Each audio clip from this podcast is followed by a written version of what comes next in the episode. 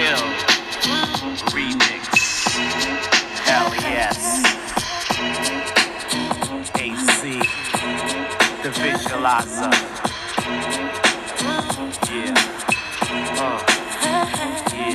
Times, I window watch out the Marriott's. Owning or owning co-ops, farm drop top coops and yachts. Guzzling straight shots of scotch.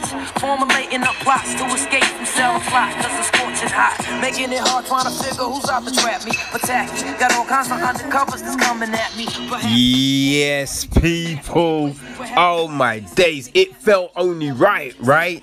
A new AZ album dropping today and Doe or Die 2. So, had to come in to um one of my favorite joints.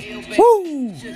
But as we do, people, we will start this week's Echo Chamber with a look at the UK box office top 10 for the weekend of the 3rd to the 5th of September. So, at number 10, it is um, Nick Nevern's Rise of the Foot Soldier Origins. Yeah, this is. I remember when the first one came out. I forget. I think I was on Prime, and I saw there was a third film. I was like, "Yo, how are they doing more of these?" And now, now I see there's another one, which I imagine seems like it's probably a prequel. All right. So at number nine, we've got um, people just do nothing the film of the TV series, and this is directed by Jack Clough. Alright, so at number eight, King James and some animated characters doing their thing, baby. That's right, it's Space Jam A New Legacy. So this was from uh, Malcolm D. Lee. Yeah, with a whole host of humans and animated peoples. You know I mean? Don Cheadle is in it.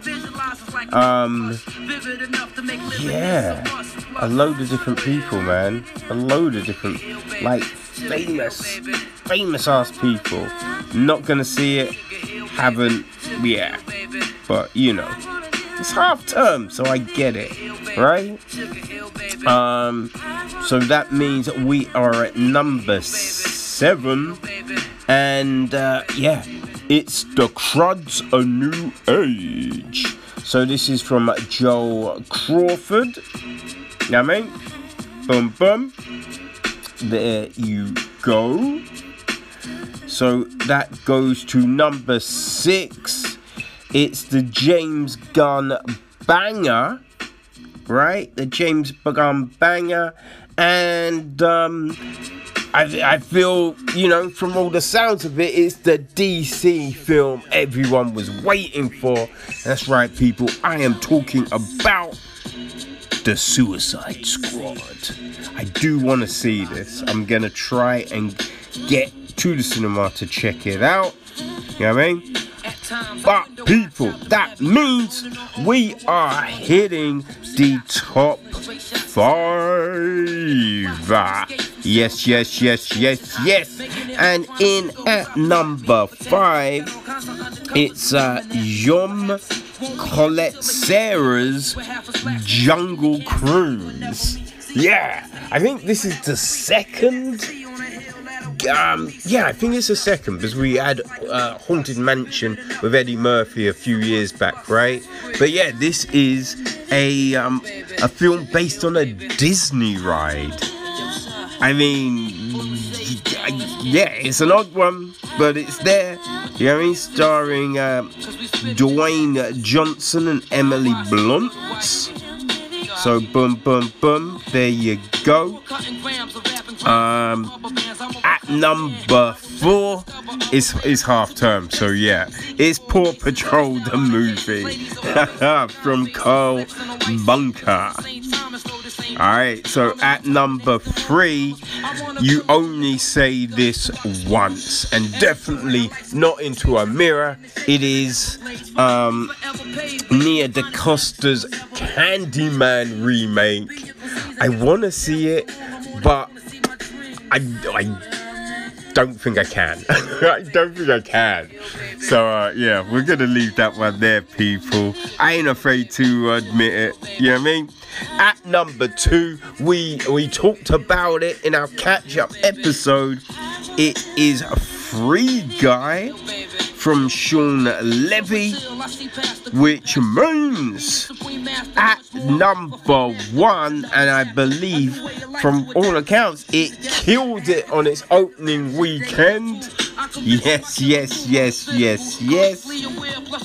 It's Destin Daniel Cretton's Shang-Chi, the legend of the Ten Rings. Hey, the new Marvel banger, people. I'm seeing it at the weekend, so we will bring you the thoughts next Thursday.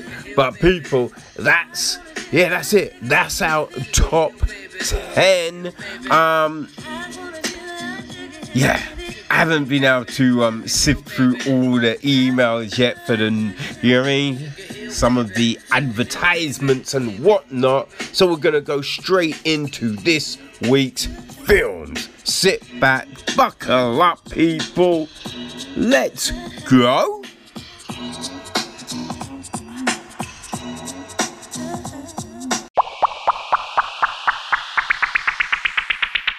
Okay, so I would say I'm a pretty open minded person. You know what I mean? Like, there's things you don't know, but, you know what I mean? It, it, it's like the world and universe is so big, it's hard to say. It's hard to say. So, you know, although there are th- even things that you'd be like, ah, I don't know about that. I, you know, there's still a positive. Now, the shit where I go no is like flat Earth. You know what I mean? There's certain things where you be like, you shut the fuck up, or dinosaurs don't never exist. Like there's certain things that are dumb. But if someone's talking about stuff like Bigfoot, Nessie, you know what I mean, skinwalkers, or like, well, you know what I mean? Well, and I, I, I also think with things like Bigfoot, it, it's like that could definitely well have been something, right? Even if you say it's not around now, right? It is definitely something that could have been when you look at just, you know, just the, the, the size of, you know, prehistoric animals and things like that right? We know bears used to be bigger, pigs, boars, just all of that. So, all of that is there. Then you get onto the paranormal. And I've definitely been to places where the temperature has shifted, right? Or weird things have gone down, but you don't know why. So there's always that open mind, always that open mind. And you know, I, I'm, I, I, listen. We talk about horror a lot, but yeah, I, I, I'm not the hugest horror person. So the stuff I watch, I'm very selective. You know what I mean? And I'm only watching it a certain time of the day, which limits how much you can watch. But when I heard, right, this new movie, Parapod, um, when I heard that it's, uh, you know, it's based on a podcast, and yeah, I, I, I just thought that okay, there's a possibility of a this just being some comedy thing, you know, and we there was a few earlier in the year, you know, we covered, which were you know along those lines. So I was like, all right, you know what, I'll give that a go. It's a British indie thing. So again, you want to try and support, put the word out. So yeah, I gave um, Parapod, a very British ghost hunt, a check. And, uh, yeah, I mean, hey, so it's uh, directed by Ian Boldsworth, produced by Bill Bungie, um, and it's starring Boldsworth and Barry Dodds, who are the stars, hosts, whatever, of the actual Parapod podcast. Which is, it does feel a bit redundant. Like, Parapod podcast. Like, the pod is podcast. So, it should just be the Parapod, right? You shouldn't have to call it the Parapod podcast. Now, I did look, it is an actual thing. Because sometimes you you know these things are made up just for the, the context of a movie. But no it was a podcast right? It started um boy it started a little time back you know what i mean? In um 2016 i believe 2016 20 yeah 2016 it started um and I, I, I, I, it was just these two right arguing about if ghosts, ghosts, but if ghosts exist, right? So Ian is the skeptic, Barry is the believer, and yeah, that's all well and good, right? I think the the film I do believe the film will speak probably a lot more to um, people that were fans of the podcast. You know what I mean? If you're fans of the podcast, I think you you will probably very much enjoy it. Right? So we we have it start because it starts off with one of those things of like um the events you see are real right? So oftentimes when you see that in a film, it just means it's bullshit. you know what I mean? It's a lie. It's a stupid statement people want to put out there thinking it adds validity to the product when it does not. Right? But uh, that's how it starts, right? Then we get um like nighttime footage of some kind of tunnels and we can hear hear Barry and Ian, and it's like, oh, what's going on? What was that? I know. Go down the stairs. Go down there. So we see all of this. This mu, this creepy music. Like I think what takes away from this moment, this intro, are the credits, right? The opening credits. Because I'm just like, I would have had that sequence you know what I mean? And then you have the credits after that. But you don't want to take away from this. Because essentially, showing us that and having credits play over the top, you, you just are like, well, nothing bad happens. Right? It, it just lets you know that this is just some safe ass footage. It, it, it's not crazy. It's not because if it was, if something impactful was about to go down, there would be no credits. You wouldn't be taking away from the moment. Right? So I just thought, ah, that's not that's not the best start. That's not the best start. So we have this footage, then we jump to Ian and Barry in the studio. Right? And that I I hated because we'd often cut to them in the studio talking about the footage that we are watching, and I I hated that footage, right? Just because you've got this dark it's a dark studio, right? And and it's really hey guys, we're recording a podcast in a radio studio. You know, because the soundboard is there and just a, but it's just them sitting at a very small table, and we got these close up shots of them You know, we're real zooming into them and they're talking, going back and forth, and all of this, right? It's not the best footage, right? I kind of feel that could have been shot a whole lot better, but the big issue for me with the this these sequences, and especially at the very beginning, as you start, it's it's very argumentative between the two of them, and it, it, you kind of feel it feels like this is the first time they've met right? It doesn't feel like two people that have been working together for a number of years right? It was very weird.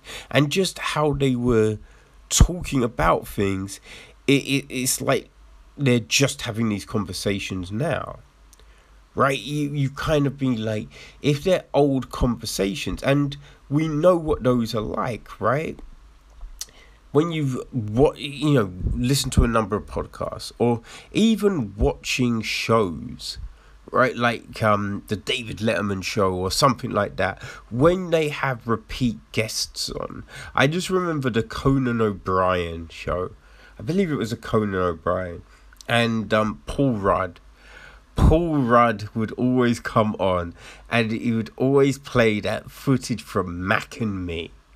Right? And it was just this ongoing joke. It was hilarious.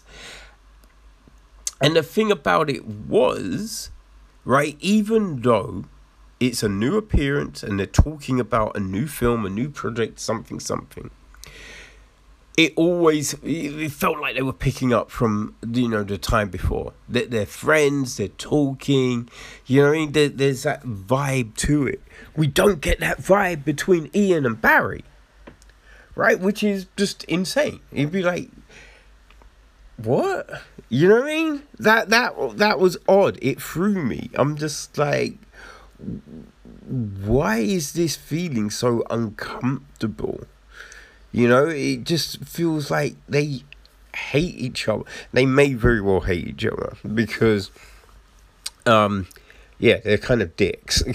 There's another. Neither are very likable. Right? Neither are very likable, but they set out this thing. They set out this thing that you know Barry he wants to get Ian to believe, so he's going to take him on this tour and all of this which is fine. It's a decent setup for a thing. But I don't like it all felt mad unprofessional. Right? There, there's a podcast I listen to. The thing is ding.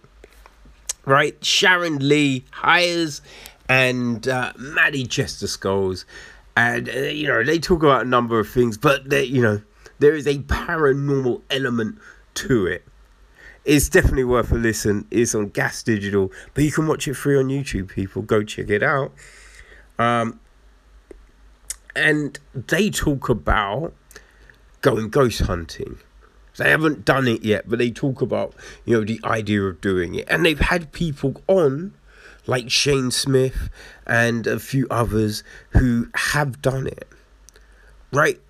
And my thing with that is there's equipment that everyone u- seems to use. Right? There's stuff that ghost hunters all seem to know. Be like, yeah, you need to do this and blah blah blah blah blah blah.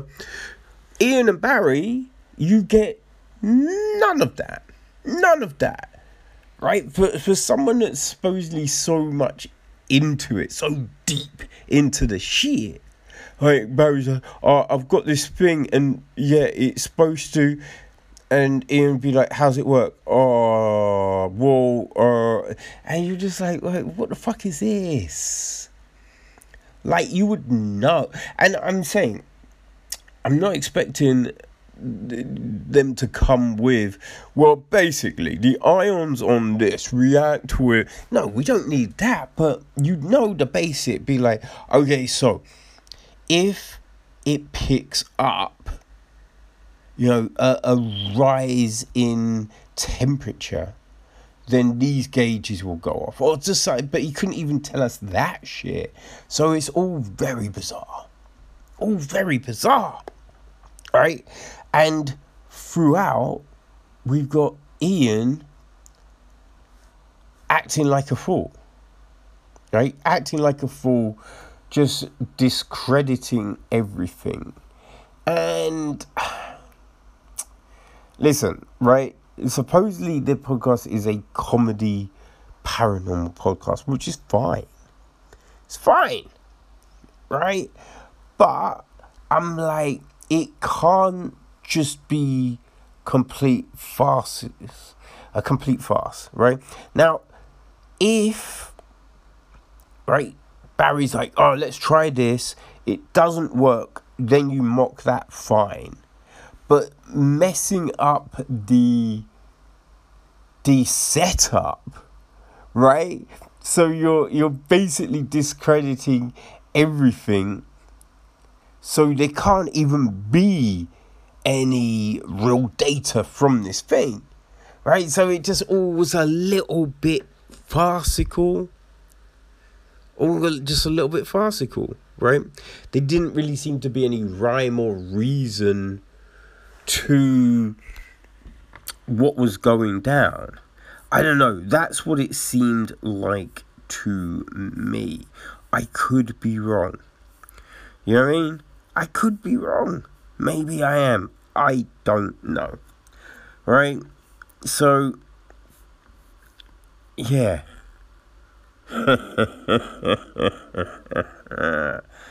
ah, dear, oh dear, people. Dear, oh dear. It's like, uh,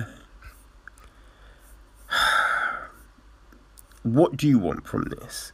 I think this is the big thing. It's kind of like, what are you trying to tell us?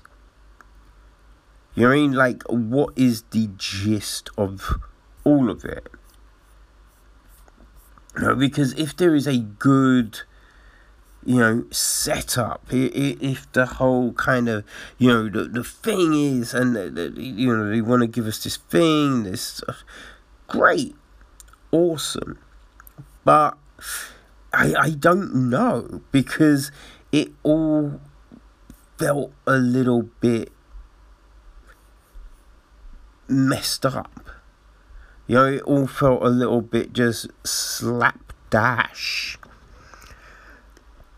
Which is definitely a shame. It's definitely a shame because I was hoping for I was hoping for something a bit more, you know?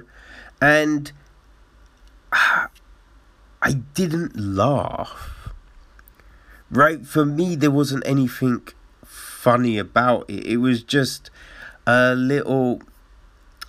Not even a little, it was just mad infantile. And hey, as I said, listen, I'm not a fan because you know what I did think it did feel um it did feel a bit like a you know an attempt to kind of capture that uh, Frost and um,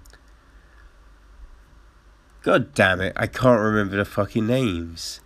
You know what I mean? The dudes that did sp- Spaced. Those two motherfuckers. And they did the, the was it the Cornetto films, as they are referred to um, Jesus. Oh, Lord, I can't think of uh, their names, man. But those two, it, it felt like it was, they were trying to get that chemistry, right? So if that's the case, if you like those two, I think you would like this. You know, and again, if you enjoyed the podcast, then yeah, definitely you would like this.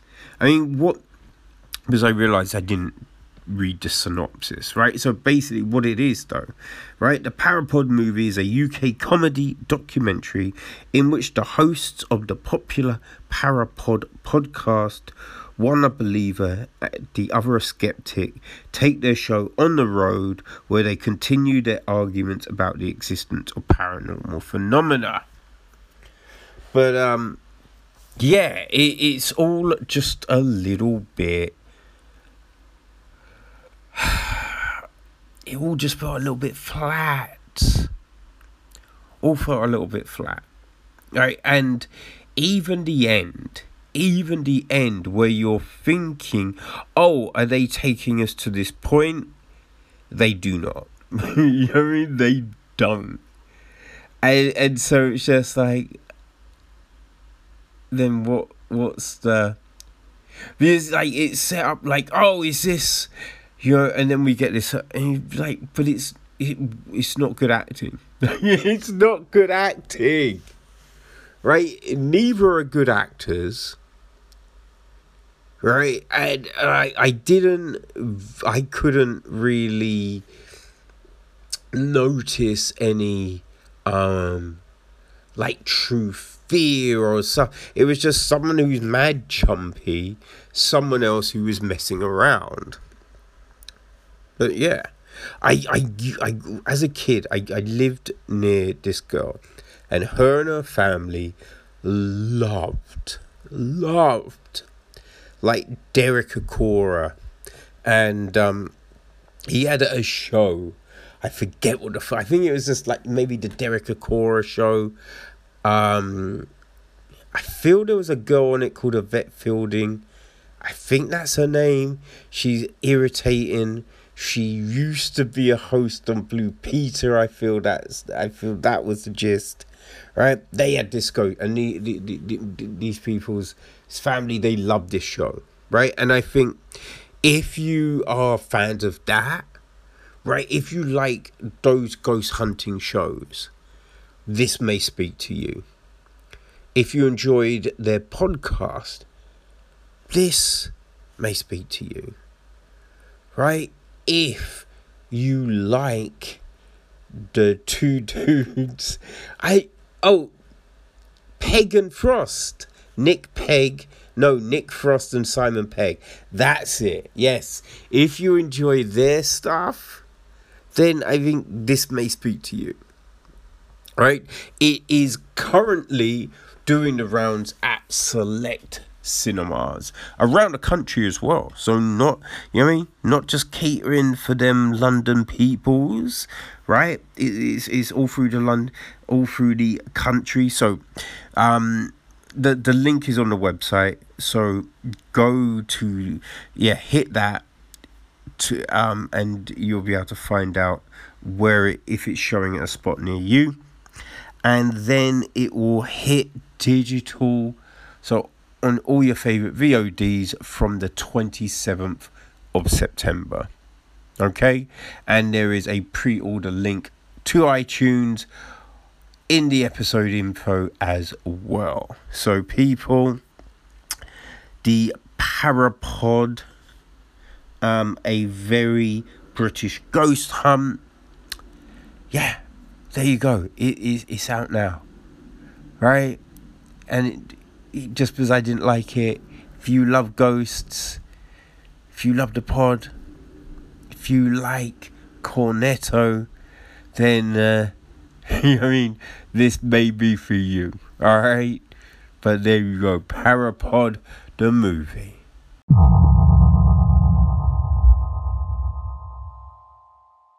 Something that is always enjoyable with a film is a good misdirect. And, uh, you know, like, I think sometimes, sometimes there's films and it's just, it's a little bit too, you know I mean, obvious. Right? Like, I think that one of the big twists in the Tomorrow War, you know, the Christopher Platt film, on Christopher. No, it's just Chris Platt.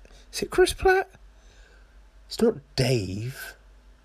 No, I think it's Chris. Yeah. We're, anyway, we're going to say Chris Pratt.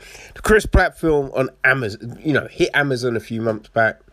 Right? There was a, a one of the things, it was, you, you saw it coming, right? You knew that was going to be the revelation about the woman and the, you know what I mean? But when it's done in a way where you are completely just like, yo, that's why I love, man. And uh, yeah, I just watched Ruth Platt's new film, right? So um, she wrote and directed it. I believe it is her third feature. Um, and yeah, it's called Martyr's Lane. Hmm. Okay, so uh, it is produced by Christine Alderson, Katie Hodgkin, um, with Ian Sharp, Norman Merry, Rebecca Joran Sharp, Peter Hampden and Emma Dutton as executive producers. Music is from Annie, or let's say Anne Muller. Our cinematography is Mark Gorey.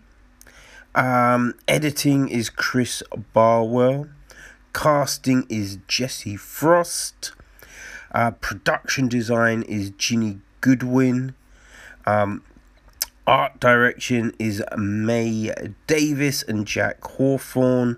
Costumes, uh, Louisa Thomas. Makeup, Ruby Lansdale and Saffron Powell. Yeah, and our cast. Well, um, hmm. Let's see. Uh, well, yeah, I, I, I think, you know, we've got a couple of our main characters. Lee is Kiera Thompson, and Ray, mm, let's say, um, the apparition is Sienna Sawyer.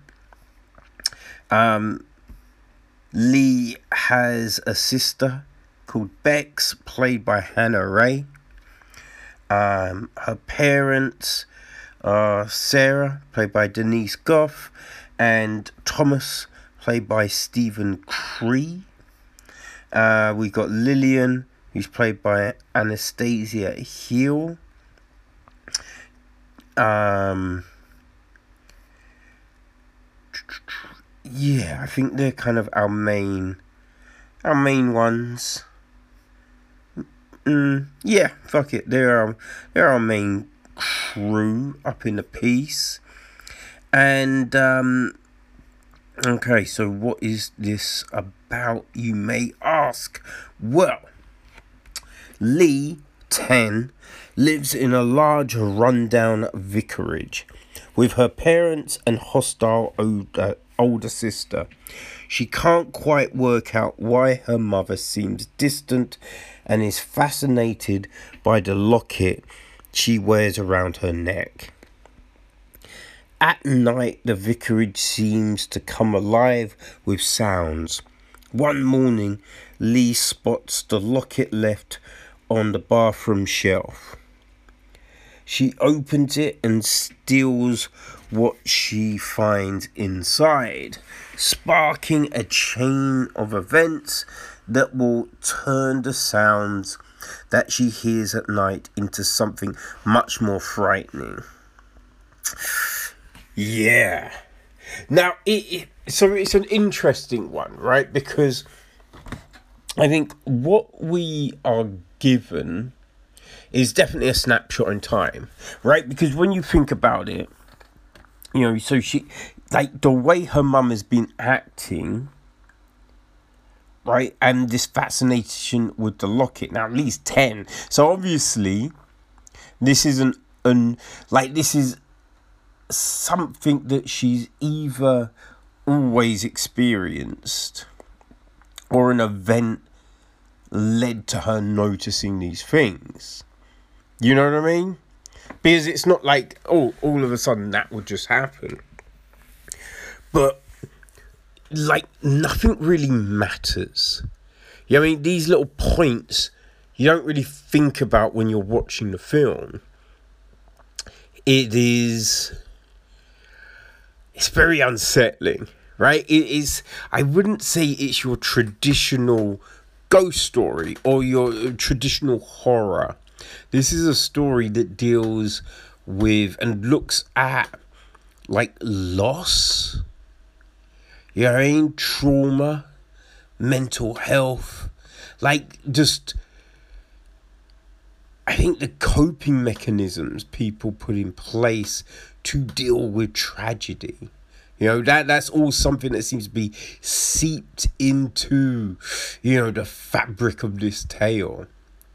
Right? And you definitely man, it just it just uh, like I, it starts off in this creepy way. Like we see this road at night. You know what I mean? There's this barely lit road. Then we get a, a, a girl riding a bike. Then we're in a house with a girl, you know, sleeping. She wakes up and we see her kind of walk through the house and then reach for this locket.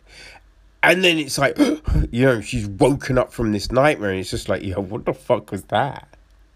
What the fuck was that? Right? And then we, you know, from there, we're in church. Right? And so then you realize, oh, this religion. I mean, you see this weird little altar in the girl's bedroom, which you just be like, yo, that's just creepy in itself, man. But, uh, you know, from that you kind of see, oh, they're religious, right? And so there's all a manner of different things that run through your mind of, oh, where's this story going? You know what I mean? There's, it, it, it, you see, um, she's given a cake and her mum's all a bit like, you know, erratic about it. So you think, oh, what like is the mum like a, a murderer? Like is she gonna beat the kids? Is, is she a deep like is it some demon shit? Like yo, what's happening? Like the there's tension between her and her sister. When I be honest with you, she's a bit of a brat, so you kind of get it, right? Yeah, but it, it but it, you know, you see, it's just that sibling bullshit, right? But we're seeing all these different things. You're thinking, okay, where's this film? Where's it going? Like, what you know, what what is gonna be the big thing here? Because they, you know, it, it's ramping up, and we're kind of getting some looks in a lot of different ways. Right? You you think, oh, is it? You know, some possession kind of thing. Yo, what's gonna be the thing? And I think, especially when you see her in the woods on, you know, when she's left alone, right? There, there, there is the way that sequence is shot. We we cut the angles pretty quickly. We're looking at her from a certain angle. It's in kind of tight. So you're just like, oh, is someone gonna grab her? Is she kidnapped? What's around the corner? Like, what's going on? It, it, it made you feel real kind of, just messy, real messy, man. Um, but no, it's none of these things. None of these things. And when the thing, what the film is, when that kind of comes through, you're just like, oh okay, okay, this is all a little weird. It's a little weird, and you're thinking, where, where's it gonna go? Right? Because there's a, you know, we've seen many a film with um some things a little similar which then manifest into something crazy and we're just like oh is this gonna do that is it going here? Like, where's this film taking us, man? Where is this film taking us? You know what I mean? So all of this kind of goes down, and it's all it's all a little weird. It's definitely all a little weird. Um, but right, it, it's really well done. You know because the where they're living in you know this vicarage is kind of big it's very big so we never really see the entirety of the inside right? All the rooms, the you know, we never get a clear look at the layout, which then means, you know, you might have a, a hallway shot. And so there's doors, and you're like, yo, where's that going? Where's that? There's this suspense kind of mired in the house, right? Then, being an old building, there's all creaks and, and different noises and all of this. So that makes it super creepy. So we have all of that. And the nature of the situation, the way it's done, because it's not like it, it, it's not thrown at you in a this like oppressive, you know, dominant way, right? It's all very subtle. It's all very subtle and it's all very um, unassuming. So you're just on edge. You're always on edge because you're waiting for it all to go crazy right? You're waiting for the shoe to drop. And, and it's just like, yeah, it's it's weird. It's super weird. But every time something goes down, right, it doesn't go in the way that's expected, but it does lead somewhere else.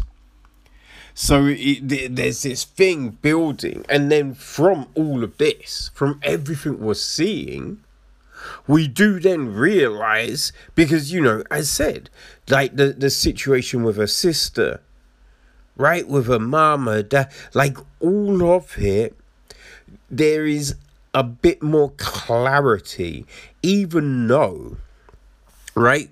Even though there's never really a time where things are completely laid out to you. Right? There's not a bit where you might overhear a conversation and be like, well, obviously the mum and the dad and, uh, and the thing with the sis. Like, you don't hear anything. But it, it's the way the story has been crafted. This masterful, really deft touch that helps you understand these nuances while not having really anything. And that ambiguity, hmm, that is not a word. but that lack of complete clarity, let's just say that, right? That in itself is the thing that, you know, it is really amping up this tension. It really is. And on top of all of this, right, we have some great performances. We have some great performances. Because I, I you know, I mean, I'd be very curious to what is told, um, the you know, the actors and the actresses in this piece because what they convey to you is a lot of emotion, right? There's a lot of emotion here, but without the backstory, which means they really have to bring their A game for you to really be absorbed by it all, right? And people, this ain't a spoiler because you are absorbed by it. You know what I mean? They really pull it off. Like, you know, Kiera uh, Thompson and Sienna Sawyer do a magnificent job. That chemistry is just chilling. Hannah Rae as the big sister, she really, man, she has to. Whew, she has to bring a lot here, right? Because there's that big sister energy, but then also that big sister love, right? And, and it's all there. All that nuance, you know, all that crazy, it's there for you. You know, we, we, we get um, Denise Gough and Steven Cree as the parents. And again, without too much known, they give us these really powerful performances. And the end, boy, boy, man, there is like just this crazy tug of war sequence is fanta- is fantastic really is fantastic and it speaks to the grief you know people be feeling right? That inner struggle. It's and uh, you know when you hear about people that you know what i mean? Go a certain way you get it right? You get it because if there's these things pulling at you the, these voices, you know what I mean? And, and it's just like two or two, and you're just like, oh, that must be so tough. Right? And especially when there isn't a an infrastructure right because that's the big thing it seems there isn't this infrastructure for sarah you know and when i say there's not an infrastructure it, it's not to say there's not people that love her, right? But it's feeling comfortable talking about a thing, right? Feeling like, oh, am I being judged or like what, what's what's going down, right? And, and yeah, even though right there might be someone that could would listen. Is it just one person? Because then you feel like, oh, I don't want to burden that person with all of this shit right? So it, it, it's this, oh man, it's this crazy situation, and it is really so well played. You know, the music, the music works so well because it isn't so much people, this is scary. It, it, it, it's more as a second player in the scene, right? A, another orator, like giving a performance. That's what the sound is. And you can say the same for the lighting and the feel of it and just everything like that. Because it is kind of weird, right? Because although this is set, I'd say it's set now, but there is a kind of timeless feel to this story. Like, it, it, it could be set any time. You know what I mean? I mean, any time where there's cars, right? Because that's that's the there is one thing there are cars, but like it, it could be the seventies, the you know the eight. Like th- there's nothing that would say it's you know two thousand like 2021 or, or anything like that. So it does create this situation where we do get this kind of timeless feel to it all. You know what I mean? It, it, it, it like it's been, I think, referenced as a gothic fairy tale. And I would say you do kind of see those elements there. Right, it's definitely not a fairy tale that you you wanna be telling people's around a campfire. right? It, it, it's some creepy, eerie, just like messed up shit. But, boom, everyone involved has done a magnificent, magnificent thing here. So, um, people, this is another Shudder exclusive.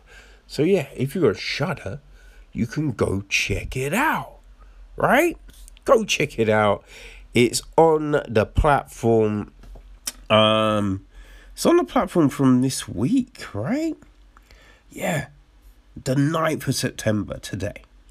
That's when it's um hitting. So, yo, definitely go check it out, right? And if you're wondering, oh, will I enjoy it? Say, if you like the power, right, which we talked about um, a few months back, right? That's another Shudder title. If you like that, then I feel you like this. Now, they're completely different films, but they both are very well crafted. They both have this creepy kind of just ugh, you feel to them, you know, and, and they're dealing with this grief and loss and turmoil. You know I mean? So yeah, if you like that, then I feel you would like Martyrs Lane.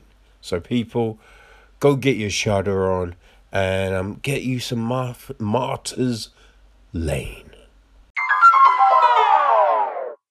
Something that I really enjoy about, you know, doing all of this is the opportunity to see and you get to see things that you you've missed, right? Or you might not necessarily go and catch. Now, one film that hey, it's an old film and I'm, I missed it. And it's kind of interesting because I used to watch films like this with like my nan all the time, you know. But uh, yeah, I got to see The Servant, right? Now, this is, boy, this is a classic. So it's directed by Joseph Losey and um, it's written by Harold Pinter. It, it was actually the first film of their form, four film collaborations, right? This is where it all started. Um, so, yeah, Harold Pinter wrote it, but it was an adaptation of a novella from 1948 um, from Robin Maugham. Yeah. So uh, yeah, that's how that all came about. Losey and Norman Priggen produced the film. Now, I think it's one thing that also should be noted. At the time, Losey was very ill, so the one of the film's stars, Dirk Bogarde, he actually helped a lot with the direction and you know uh, the process of making this film. But the cinematography is from Douglas Slocombe. Uh, it was edited by Reginald Mills. And the music is from John Dankworth. Okay, so uh, yeah, the film stars Dirk Bogarde as Hugo Barrett. We have James Fox as um, Tony. I don't think Tony ever gets a surname. But, um, hmm. I mean, I guess he must have, but I don't know. I don't know, people. I'm thinking he probably did. um, yeah, no, I don't know. I don't think he does, people. But, uh, yes. So, uh, he plays him. We've got Wendy Craig as Susan Stewart, Tony's um, love interest, and Sarah Mills as Vera, who uh, is also help in the house and very interesting, an interesting character uh, uh, uh, plays a very pivotal role in the story, right? Um, now we have a, a, a, lot of other people in the film. You know, Catherine Lacey plays Lady Agatha Mounset. Um, Richard Vernon plays Lord Willie Mounset. Um, yeah, and there's other people up in the place like that. Okay, so uh, what is the film about, you wonder? Well, we can uh, let you know. Yeah. Okay, so basically, um, Tony, um, a British aristocrat, hires the mysterious Hugo Barrett as his household servant. The new employee soon begins to cause unrest in the household, and Tony is forced to send him away. But Barrett's influence extends further than Tony realizes, and he finds himself entangled in an intense psychological war with his former valet. Servant and master square off in a battle that redefines each man's understanding of fear, desire, and class. So, yeah, there you have it, people. There you have it. And, you know, this is an old film, right? It's an old black and white piece. There is something about a black and white film, you know. I don't know what it is, right? But there's this magic, right? I, I think it's like, oh, we're we're really looking at history here, you know, delving into the past, seeing how they used to do it, and it is definitely different. Like, uh, you know, you get a lot of the credits at the very beginning of the film. You know, films often have those real slow opens, right? Where nothing actually happens. We're just looking at visuals, and and then it kind of slowly gets started rather than, you know, oftentimes starting on a, a pivotal moment or, you know, something fast paced like we do now. So the pacing of these things is very different. And this, you know, we open up with a panning shot, right? That takes us to Thomas Cooper's a, a, a, a shop and then a gentleman in front of that shop and then we follow him walking right he, he's walking through streets and whatnot until he gets to a house right? And he walks into this house and that house looks whew, it looks run down. You know what I mean? it, it looks desolate. But upstairs is a gentleman in a chair. You don't know if he like at one point you think is he dead a vagrant was that? No, he's the alcoholic Tony who uh, yeah, owns the house, right? And Tony has been interviewing for valets. He he he needs a servant. He needs a man in the house to do all the things and you know take care of it.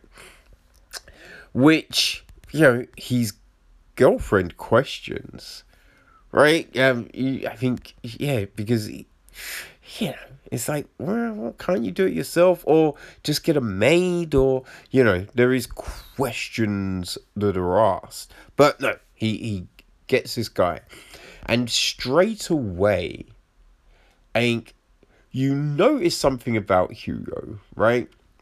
Because he's acting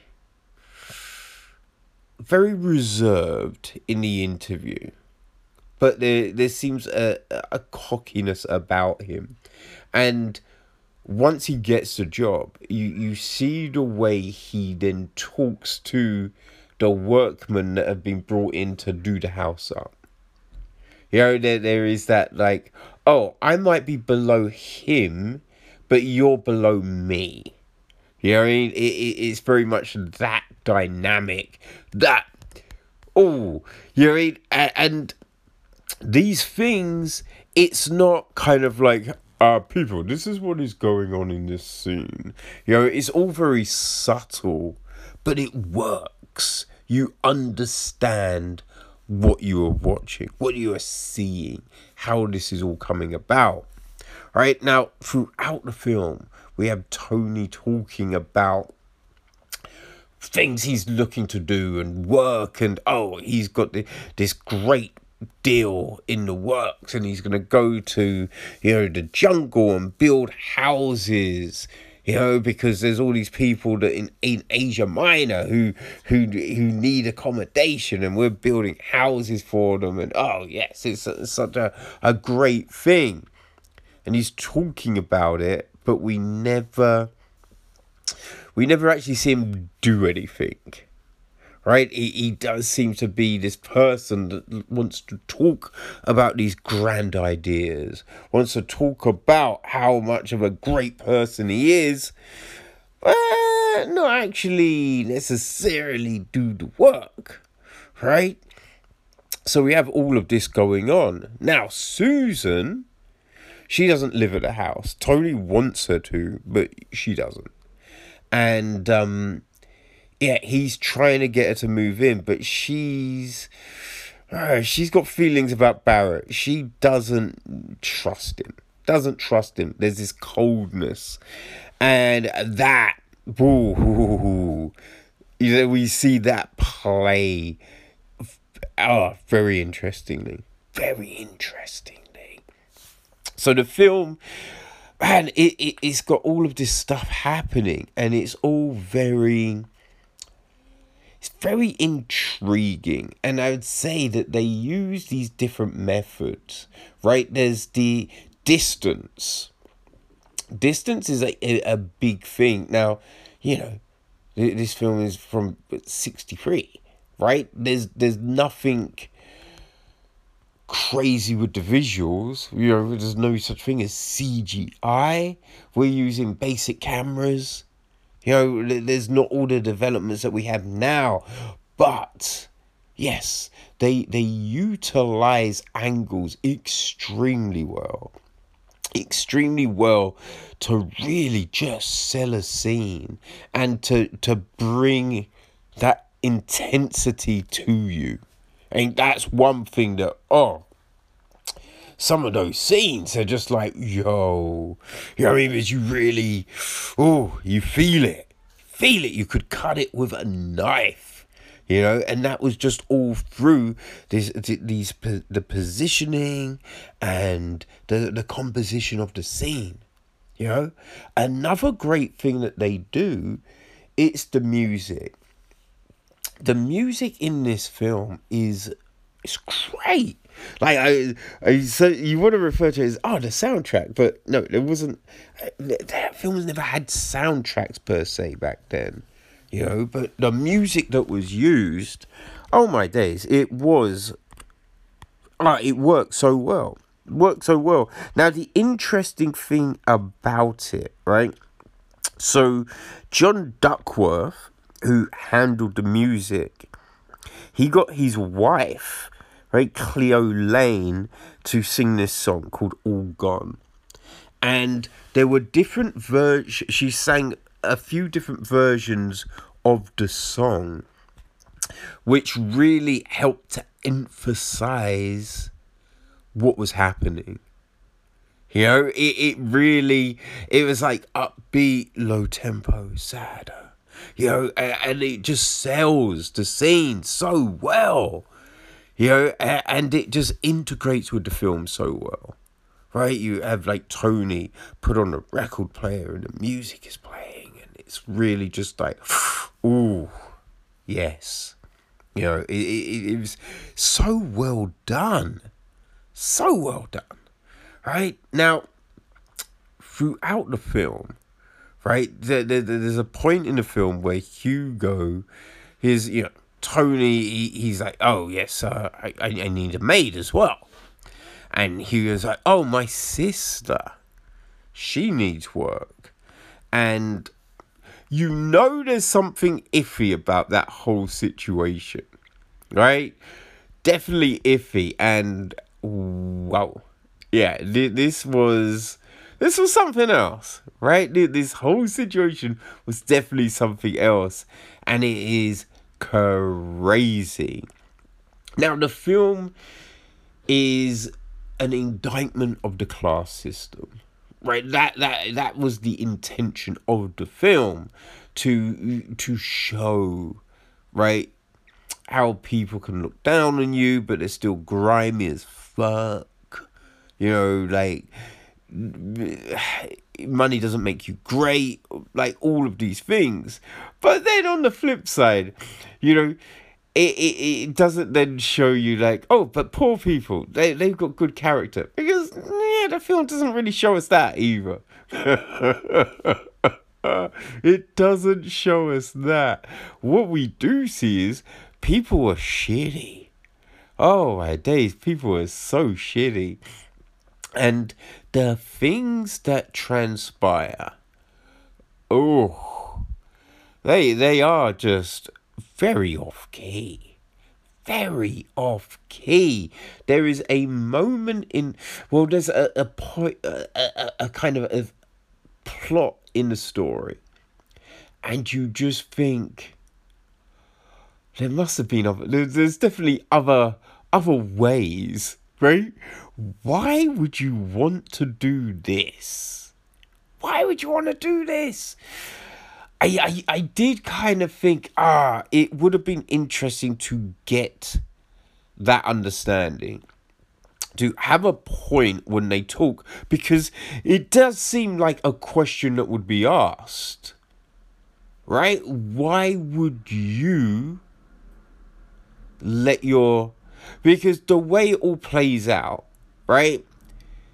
It's clear that everyone knew well, when I say everyone, there's certain people knew what the dealio was. Right? Now, I guess Tony being a drunkard, he, doesn't necessarily see clearly. But yeah, I, I kind of thought, thought to myself, a some sort of discussion. You know, even if it was just between Barrett and Vera, that would have been good. Just because it's intriguing right it, it, it's, it's yeah mortifying to think that oh that was allowed and you'd be like what's the end game here what, what do you want right so you have that so that is all crazy but yeah you definitely look, we, we know situations like this have gone down, right? So you're in it. You are in it. I will say the last third kind of jumps the shark. Kind of jumps the shark because he's interviewed a whole heap of people, right? So you do kind of think you there are options for you right? There are options for you when it comes to their help. So why are we doing this? You know, like the, yeah, the, the the last part of the film, it gets real crazy, it really does. Now, the one thing it does do, it gives us this juxtaposition on class, right? I, that's I, that's what they clearly they wanted to show, and I think it works in that context. Now, as a cohesive story, it is a little crazy, right? It is a little crazy, and you do feel it's a stretch, man. This is a little bit of a stretch. But if you can dispel your belief on it, it is compelling right? It is compelling to see how things can change when people become dependent on something. Yeah, I mean that's the big thing here, right? It, it's dependency, and as I said, look throughout the film, Tony has been talking about doing all of these things, but we never see him do it. We never see him follow through. So you know that sort of character is kind of weak right? We see Tony as a weak charactered person. So it's not, you know, without, you know, belief that this could happen. And uh, we've heard about similar kind of things, but it's just, yeah, the way it all goes down. It is very crazy. It is very crazy. But yeah, the the film itself, though, right? Even just take away that last third, right? Which crazy, but you know, it it, it doesn't. I wouldn't say it doesn't. It doesn't ruin the film, right? But yeah, it's just oh, It's really good. There is an elegance about the film, right? Just the way it's seamless in just all of its components, like the acting, the music, the cinematography, the direction. Like it works very well and it fits together. And I think, yeah, just the black and white, it just feels so. Oh. I don't know, there's this extravagance of what we're seeing. You know, it, it, it, just this luxury of this thing in front of us. It is very good. It's very good, people. And do you know what? Do you know what? Which is, oh, so good, right? Now, yeah, it came out in 63. So, you know, you could probably find copies of this. They'll be a little bit grainy. They're going to be a little bit, you know, of the time. But, hey, doesn't matter. It doesn't matter because, haha, people, those uh, crazy cats at Studio Canal, they are bringing it back. Yes, yes, yes. So, you are going to be able to get a 4K Ultra HD Collector's Edition, right, on Blu ray you could either get it on DVD if you don't have Blu ray, or, yeah, if you're just a digital cat, it's all good too because it's uh, going to be available on digital all from the 20th of September. So, hey, that's good, right? So, if you're a big fan of, you know, Humphrey Bogart, James Fox, all of them peoples, right? You can go see this film. You can own this film, you know, which is also awesome. The other great thing, it's gonna come back to cinemas, right? So before it comes out on the 20th, from the 10th of September, this will return to the cinemas. So you will be able to see this oh, magnificent production on the big screen. How good is that? Yes, yes, yes, people.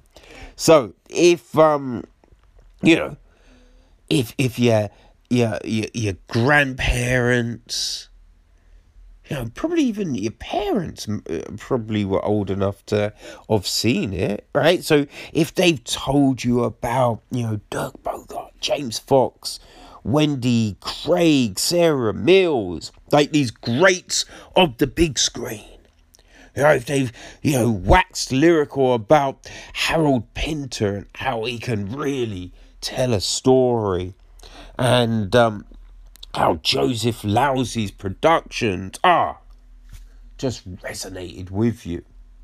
You know, you will be finally be able to understand what they thought right? Understand how they felt when they first saw these films on the big screen. Right, so yes, on the 10th of September, The Servant will be coming to cinemas. So, boom, you can do that. And if you're still feeling a little bit, uh, don't know about going out, yeah, as I said, on the 20th of September, it will be hitting you the triple threat 4K Ultra HD Collector's Edition on Blu ray. Can get it on DVD or own a digital copy. So, people, mark it in the calendar. The servant is coming to you real soon.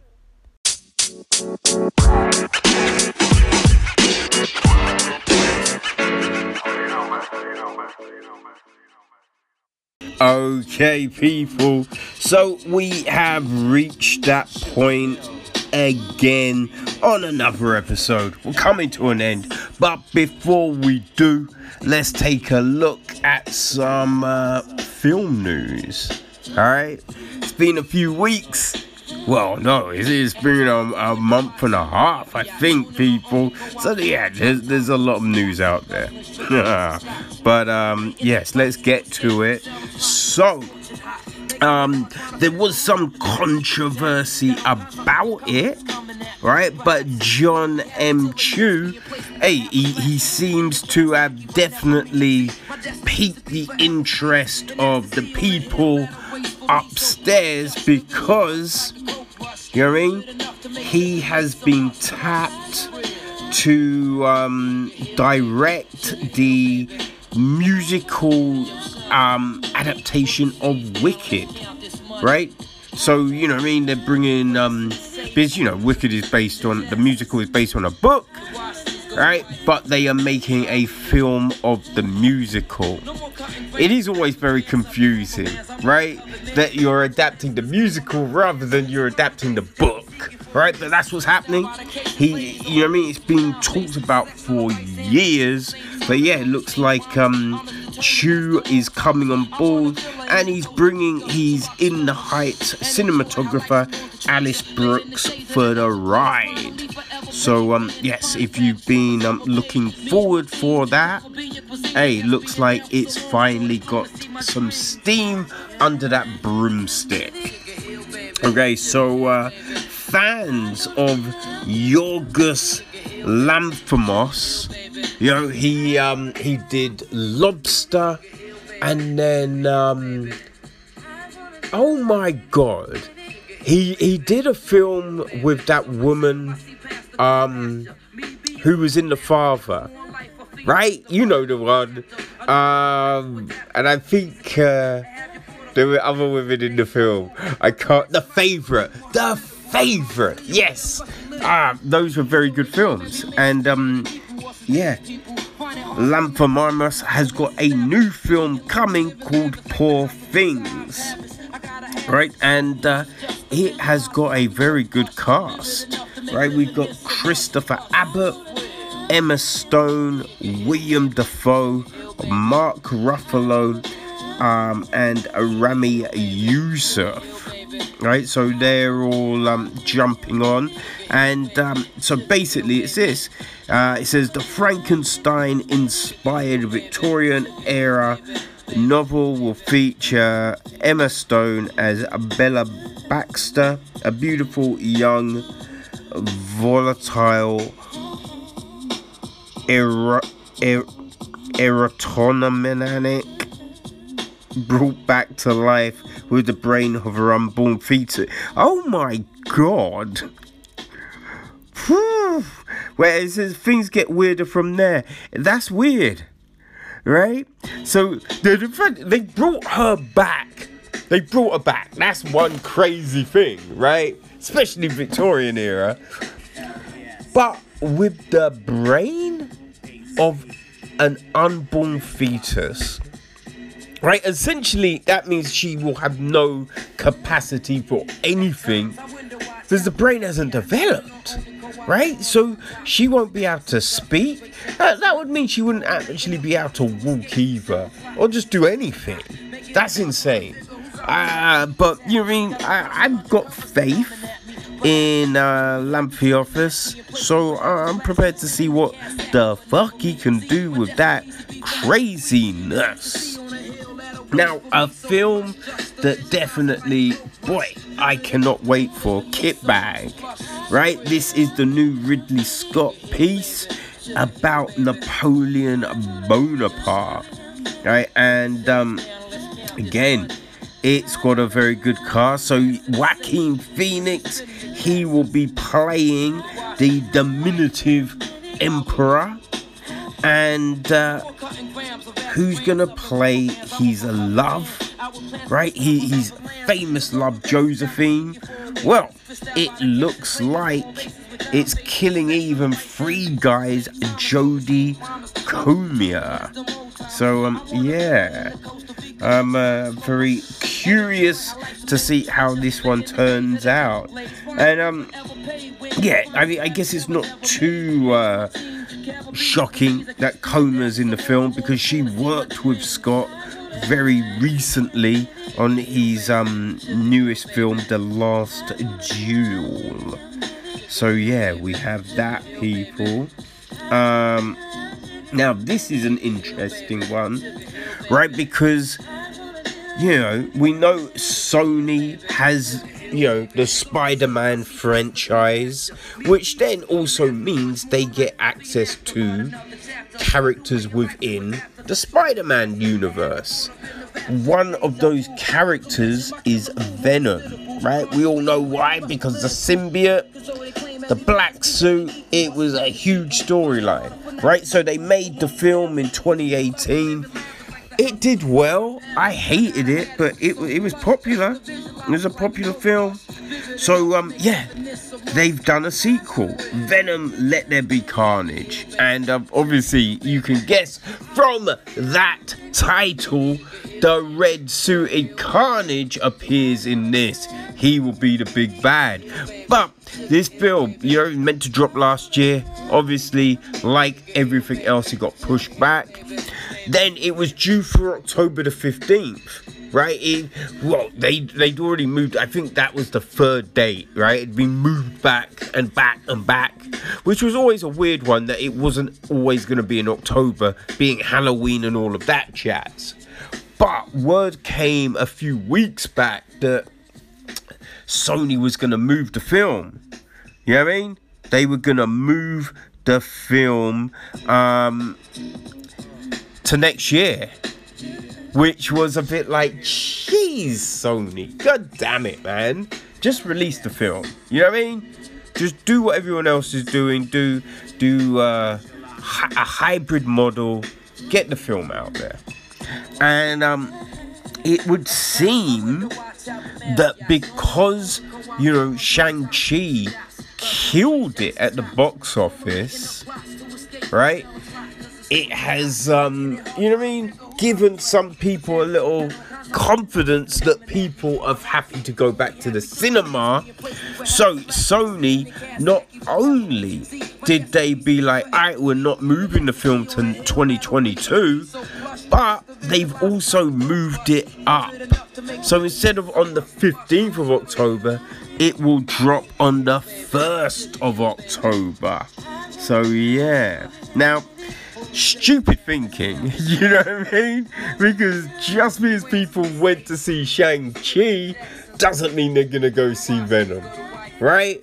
But, you know, I, I, I think as we've seen, the, the cinema industry and um, studio bosses aren't the smartest. But yeah, that's what's going down with that one, man. So, uh, Bruce Willis, right? He's been in a number of sci fi action films of late that have all st- stunk. Um, so let's hope that uh, corrective measures is better. So um, it is actually a, a new sci-fi film which is being produced by Tubi. Right, it is one of these smaller streaming services, which, to be honest, that in itself does make me feel a little nervous. Right, because they definitely haven't got the budget of a Netflix or a Amazon. You know what I mean? But you know what I mean? They they've they've got Willis involved. They've got Michael Rooker. He's on board. Also Dan Payne, um, Brian Major, Tom Cavanagh, Kat Ruston, Kevin Zegers, and Hayley Sales. They're all involved. Sean Patrick O'Reilly um, wrote the film and will be directing it. You know what I mean? Um, so it's based on a graphic novel from Grant Chastain, right? And unfolds in San Tiburon the world's most dangerous maximum security penitentiary. right? So, um, yeah, the film follows monsters, cyborgs, and supervillains um, who are incarcerated in the prison, obviously. Also, though, is a wealthy genius, Julius de Loeb Loeb, who uh, is being played by Willis, and corrupt warden Devlin, played by Rooker, who is after Loeb's riches. Boom. So yes, I don't know. We we will see how that one unfolds, people. We will see. So um, yeah. Now that I mean that film, it, it's got a decent cast, right? But I have to say, a film with a decent decent cast is definitely the new one from uh, Taylor Hackford, right? It's called Sniff, which actually stands for Senior Nursing Institute and Family Foundation. So you understand why they call it Sniff, because the other one doesn't really roll off the tongue. But yo, the cast of this, right? We got Helen Mirren, Morgan Freeman, Al Pacino, and Danny DeVito. You know what I mean? So, uh, yeah, that isn't bad, right? Isn't bad at all. So, uh, yeah, um, Tom Gray wrote the film, right? And uh, it follows two residents who die under suspicious circumstances in a high end luxury retirement community. Retired detective Joe Mullery, played by Freeman, is pulled back into the action by his former partner William Keys DeVito.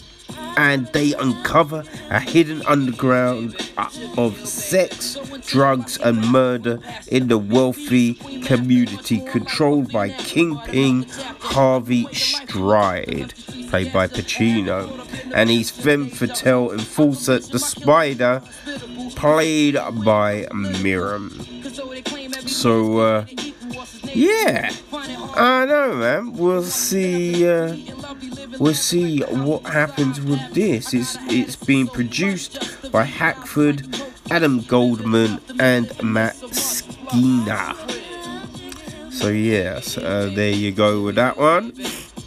Um, so there was a a TV series called Zoey's Extraordinary Playlist. It was on NBC, and it supposedly was a huge hit. People loved it, but NBC cancelled it. Right? I think it ran for three seasons. There was, you know, all the campaigns like we saw with Manifest to try and bring it back, save it. Didn't work. Didn't work. But, aha, you knew there was gonna be a but, right, people? It has been picked up by Roku, right? Which is another of these streaming platforms. So, yeah, it's got new life. Not as a series, though. No, no, no, no, no. It will be coming back as a film called Zoey's Extraordinary Christmas. Aha. So, uh, yeah, all your favorite cast will be returning. Um, Austin Winsberg is writing the film and executive producing it, with Richard Shepard on board to direct. So, uh, no word on uh, you know, I mean, how the film will play out, but I'm sure it's going to feature Zoey, and I'm sure it's going to feature Christmas. Mhm. So, uh, yeah, there you go, people. There you go. Now, we have seen a resurgence of Nicolas Cage of late. I actually watched a um, a, a film the other night. Couldn't sleep. I think it was. I believe it's called Kill Chain. and it wasn't it wasn't incredible, but it wasn't terrible. You know what I mean? But yeah, old Nicolas Cage, he's got a film called Pig out at the moment, which I haven't been able to watch. But um, yeah, he is. Yeah, he's been tapped for something else. This time it's a western called The Old Way. Right, Cage will be playing Colton Briggs, a former gunslinger who now runs a general store and lives quietly with his family when a gang of outlaws murders his wife in cold blood. Not very nice. Briggs returns home to find his world burning. He unearths his sidearm and saddles up with an unlikely partner, his 12 year old daughter. Ooh, okay. I mean, I'm on board for that one, right? Uh, so this is um, it's gonna be directed by Brett Donowho, and it is written by Carl W. Lucas. So uh, yeah, there you go, people. Um, also, now this sounds interesting, right? Now, Gina Prince Bythewood, you know, she di- she directed The Old Guard last year, and it was I was I thought it was interesting. She's not coming back for the second for the sequel.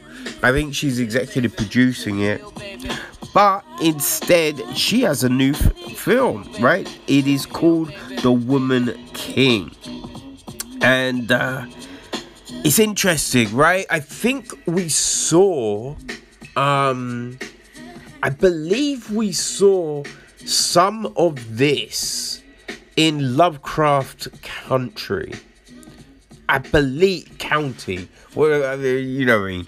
I, I believe, we, yeah, we saw the kind of um the idea of this in that in one of the episodes in that because right, it's about the kingdom of Dahomey okay, and which was one of the most powerful states in Africa in the 18th and 19th century. Right, so this is inspired by true events, which means they played around with it slightly, but it is true. Right, and it follows Nanisca, right, who is um, being played by Viola Davis right? Uh, she's a powerful general of an all-female mili- military unit, and Nawi, who is played by uh, Thuso Mbedu, right? Um, her ambitious recruit who follows her in a campaign to defeat their enemies and restore their honor, avenging the lives of those who were enslaved. And it also will be featuring um, Lashana Lynch, who will be playing a charming West a veteran warrior. So yeah, Dana Stevens um, wrote the screenplay, and it's being produced by Viola Davis, Kathy Schulman, and Julius Tennant. So yeah. Now let's end with this because people, I mentioned it earlier, right? I mentioned it earlier, but we are getting another live action haunted mansion film right?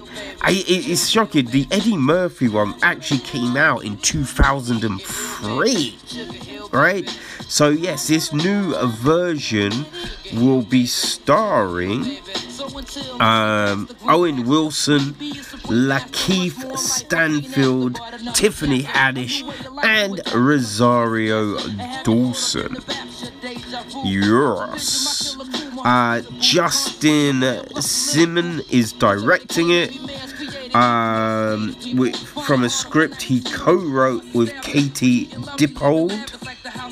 It's being produced by Dan Lin, Jonathan Eirich, and Nick Reynolds. So all it says is on the ride, theme park guests go inside a spooky and creepy manor that includes some classic characters like the spirit of psychic medium Madame Leota, to the skeletal bride, to the cloaked Hatterbox ghost. So I imagine the film will incorporate all of those things. But people, that's it. We are done.